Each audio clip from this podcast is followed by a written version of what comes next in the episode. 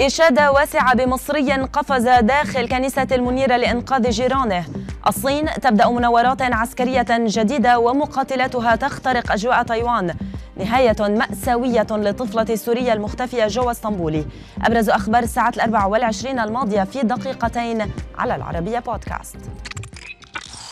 وسط حالة من الحزن الشديد ودموع لم تجف بعد شيع المصريون ضحايا حريق كنيسة أبو سيفين بحي إمبابة في الجيزة غرب القاهرة إلى مثواهم الأخير.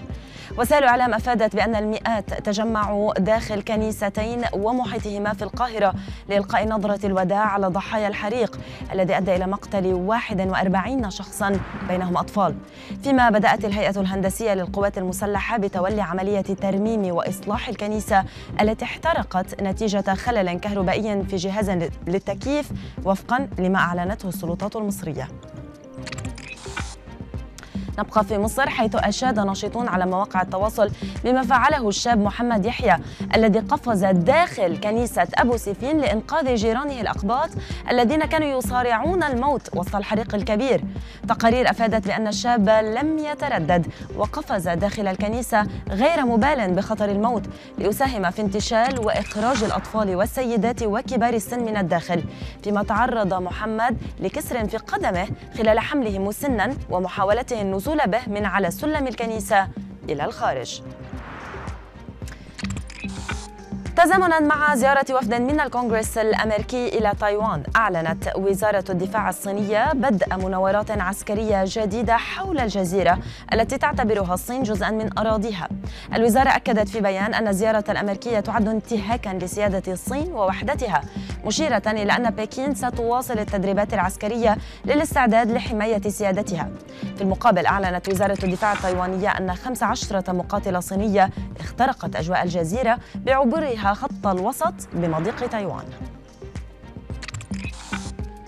في جريمة هزت السوريين وأثارت غضبا واسعا على مواقع التواصل أعلنت السلطات العثور على الطفلة جوا اسطنبول مقتولة بوضع مأساوي داخل مكب للنفايات في مدينة حمص.